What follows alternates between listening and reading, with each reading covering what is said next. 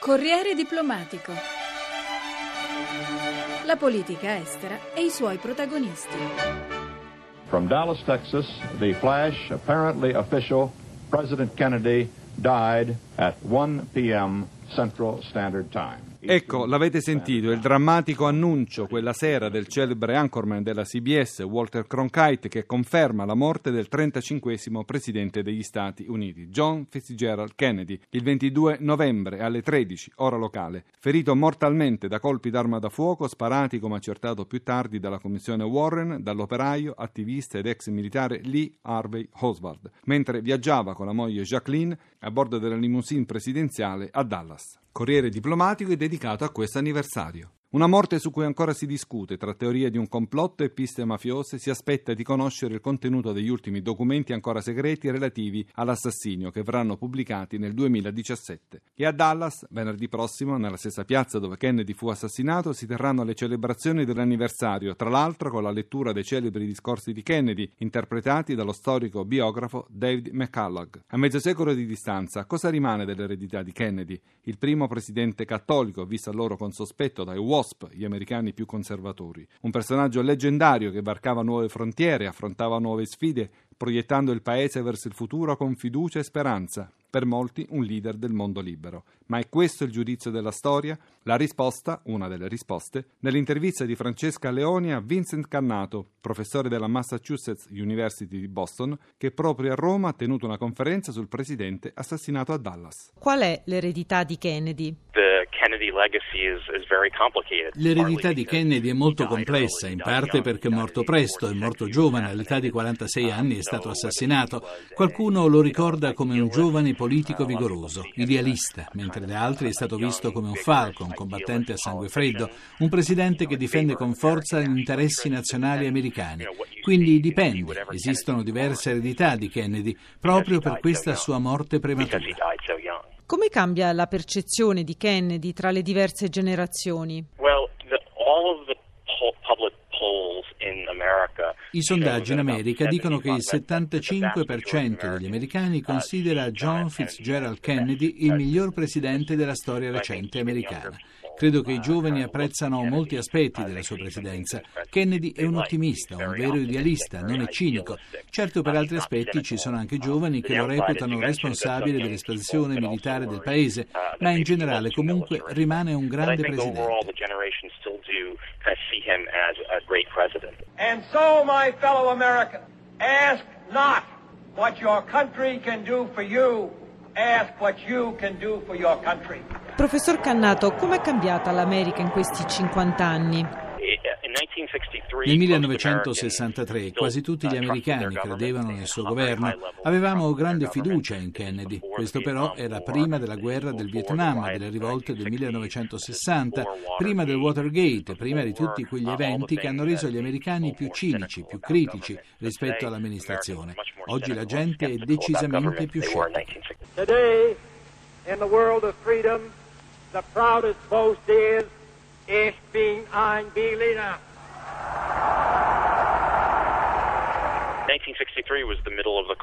Nel 1963 eravamo in piena guerra fredda e John Fitzgerald Kennedy era il presidente della guerra fredda. Le sfide da affrontare erano il muro di Berlino, l'Unione Sovietica, Cuba, le armi nucleari. Oggi le sfide sono diverse. La preoccupazione principale è il terrorismo. Nel 1963 Kennedy aveva la responsabilità di contenere la diffusione del comunismo. Doveva anche evitare una guerra nucleare. Più le cose cambiano, più restano le stesse. E oggi ci ritroviamo ancora a dover gestire il problema delle armi nucleari, ma con l'Iran e la Corea del Nord c'è la sfida della proliferazione nucleare, non c'è più il comunismo, ma affrontiamo il terrorismo. Queste sono le preoccupazioni di oggi. Ogni generazione ha i suoi problemi. We choose to go to the moon in this decade and do the other thing. Kennedy è stato anche l'uomo che ha lanciato la corsa nello spazio all'inseguimento dei sovietici che erano più avanti, corsa che nel 69 ha portato gli americani sulla Luna e a vincere la sfida spaziale. Uno dei più grandi successi dell'amministrazione Kennedy fu l'aver capito l'importanza della corsa verso lo spazio. Kennedy ha dato grande priorità alle esplorazioni. Con Obama ci sono stati dei tagli ai programmi NASA, sono state ridotte le aspettative delle esplorazioni spaziali, abbiamo gravi problemi finanziari, quindi oggi ci si domanda se le esplorazioni sono necessarie, quanto costerebbero. Il Paese oggi ha diverse priorità.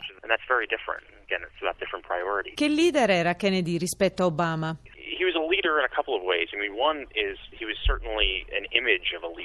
Fu un leader sotto diversi aspetti. Aveva l'immagine di un leader, era molto carismatico, giovane e a quei tempi era una novità nella politica. Era capace di trascinare molto bene il congresso dalla sua parte, più di quanto non riesca oggi il presidente Obama, che per questo motivo è molto criticato. Kennedy era molto abile in questo. Nella sua conferenza alla John Cabot University qui a Roma, cosa ha ritenuto importante far sapere ai giovani studenti che non hanno memoria di Kennedy? Well, I think quello che la gente deve capire è che Kennedy non era un supereroe, era una persona normale che ha affrontato molte sfide, alcune bene, altre meno bene. È la storia della politica, della leadership. Questa è la visione più reale della sua eredità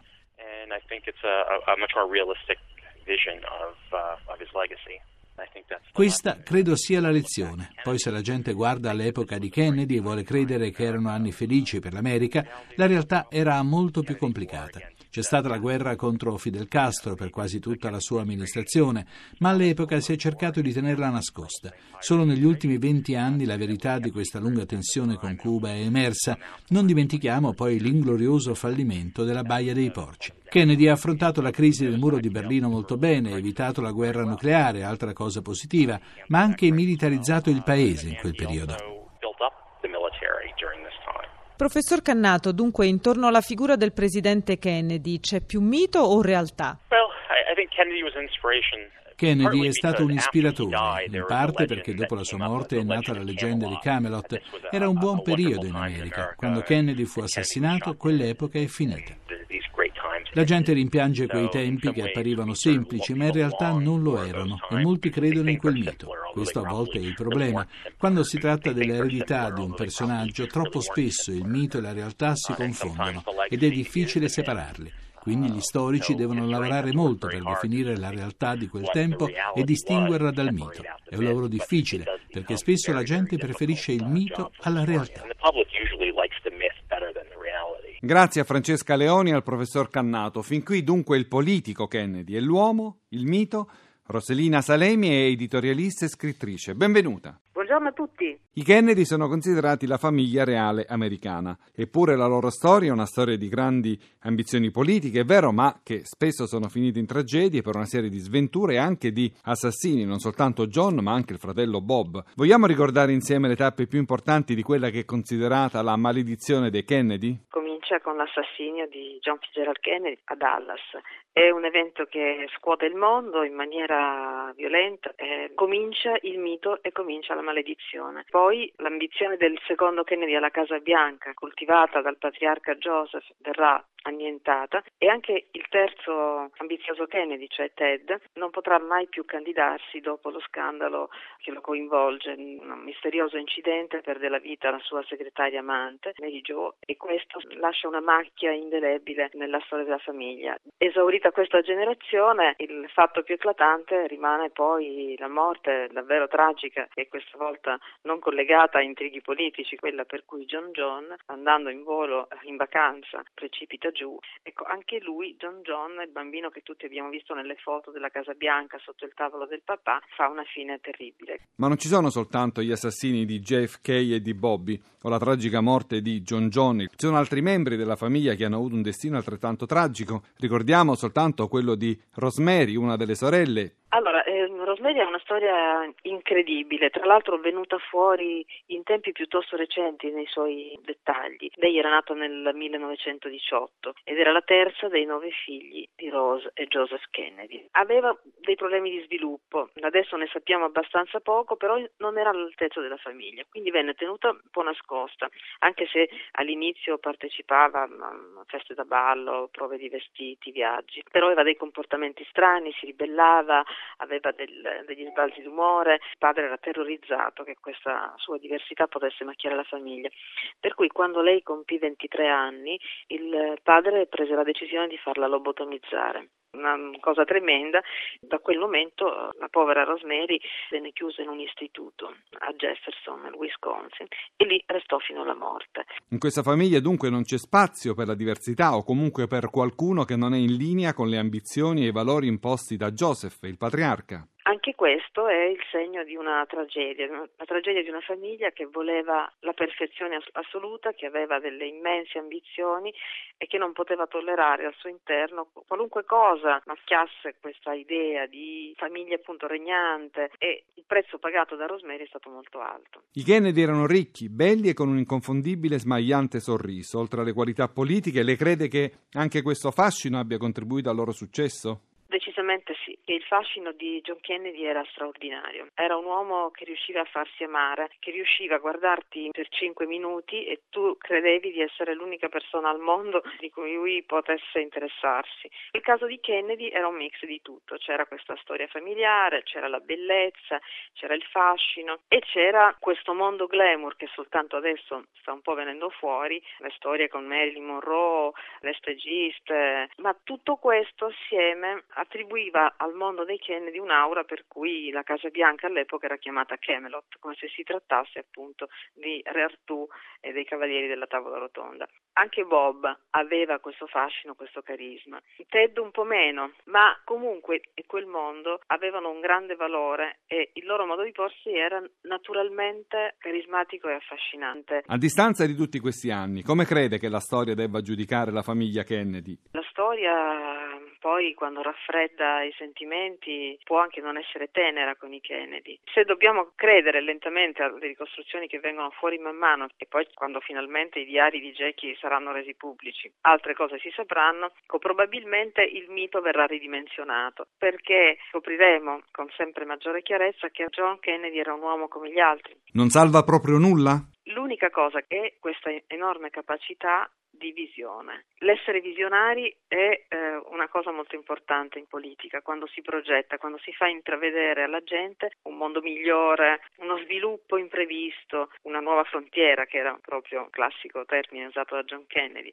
Ecco, quando un politico riesce a fare questo, eh, ha fatto già metà del lavoro. Quindi quello che rimane è la capacità visionaria, la forza di credere in un'America che fosse alla guida del mondo e a trasmetterlo con certezza, con potenza. E oggi in America esiste una famiglia che possa prendere il suo posto agli occhi dell'opinione pubblica? Ma provato in tanti e però a ognuno manca qualche cosa. Bisogna dire che gli Obama ci provano. E come? Ecco, gli Obama hanno dalla, dalla loro parte la visione di una nuova America. Obama studia molto da John Kennedy, raccontano che abbia visto tutti i suoi discorsi, che abbia imitato uh, alcuni suoi comportamenti e tradotto in termini contemporanei alcuni aspetti diciamo, della sua visione politica. John Kennedy è stato il primo a parlare di felicità, di dire che il prodotto interno lordo non misura la felicità. Era un'affermazione per l'epoca d'avanguardia. Obama ha fatto discorsi molto simili in tempi di crisi, ha, ha cominciato a dire che la qualità della vita deve essere valutata in un altro modo, non solo in termini strettamente economici. Le due famiglie si possono paragonare? La famiglia con le due figlie, eh, anche lì che giocano nello studio, porsi la moglie contemporaneamente come brava mamma, icona di stile, quindi ha sicuramente la possibilità di fondare una nuova mitologia.